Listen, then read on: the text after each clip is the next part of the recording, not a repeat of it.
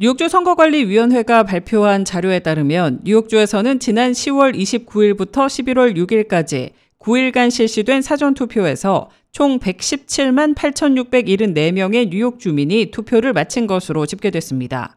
특히 사전투표 마지막 날이기도 했던 6일에만 총 20만 689명의 뉴욕 주민들이 투표장을 찾았습니다.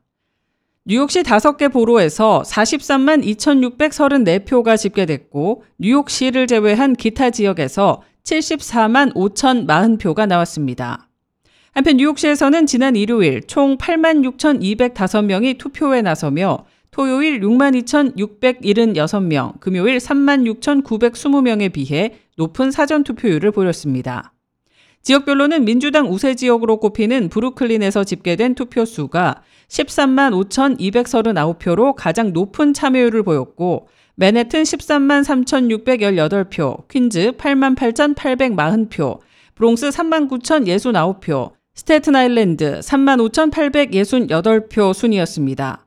공화당 지지자가 많은 롱아일랜드에서는 서폭 카운티에서 9만 8,226표가, 나소 카운티에서는 12만 3,115표가 집계됐습니다.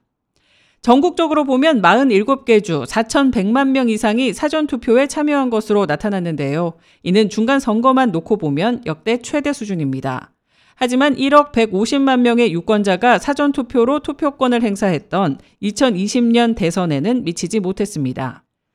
유형별로는 1,850만 명은 선거일 이전 투표소에서 직접 투표하는 조기 현장 투표로 권리를 행사했고 2,200만 명은 우편 투표를 택한 것으로 전해졌습니다. 뉴욕시에서도 지난 6월 치러진 중간 선거와 8월 예비 선거에 비해 높은 조기 투표율을 보였습니다. 연방 상원의원 100명 중 35명, 연방 하원의원 435명 전원, 뉴욕주를 포함한 36개 주의 주지사가 선출되는 2022 본선거 투표는 8일 오전 7시부터 오후 9시까지 진행됩니다. K-Radio 손윤정입니다.